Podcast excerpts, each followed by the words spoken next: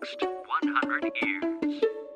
明日のカレンジ Nikki's Green English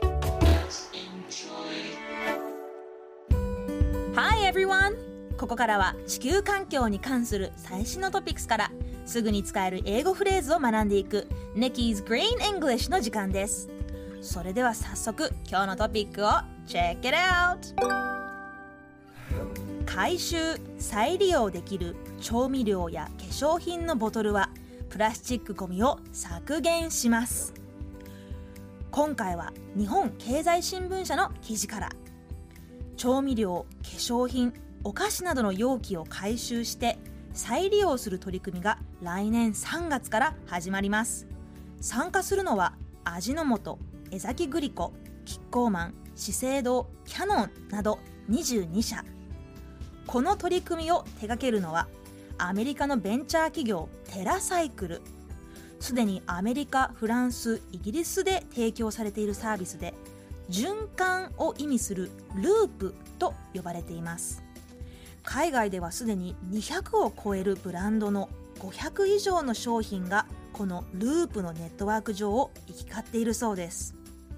どういったシステムかというと消費者はインターネットサイトでループの容器に入った商品を購入し使い終わった後の容器は運送業者に回収され洗浄してから再利用されるとのことです。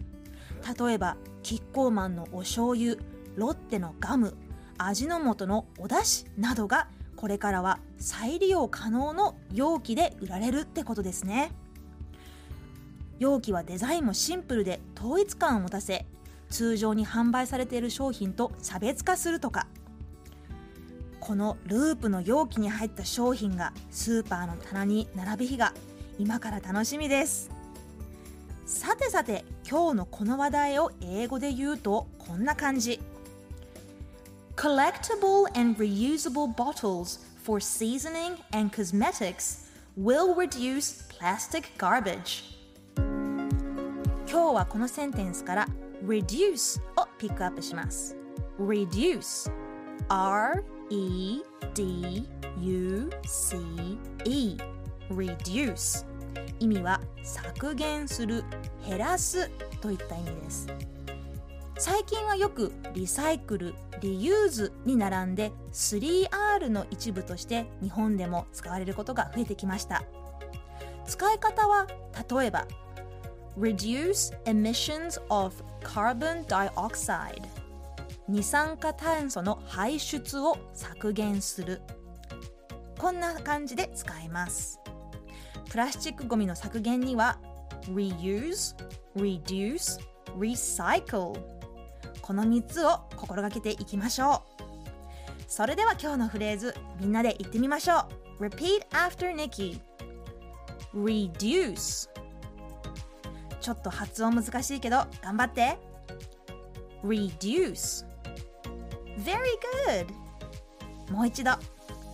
Reduce. 削減する減らすといった意味です。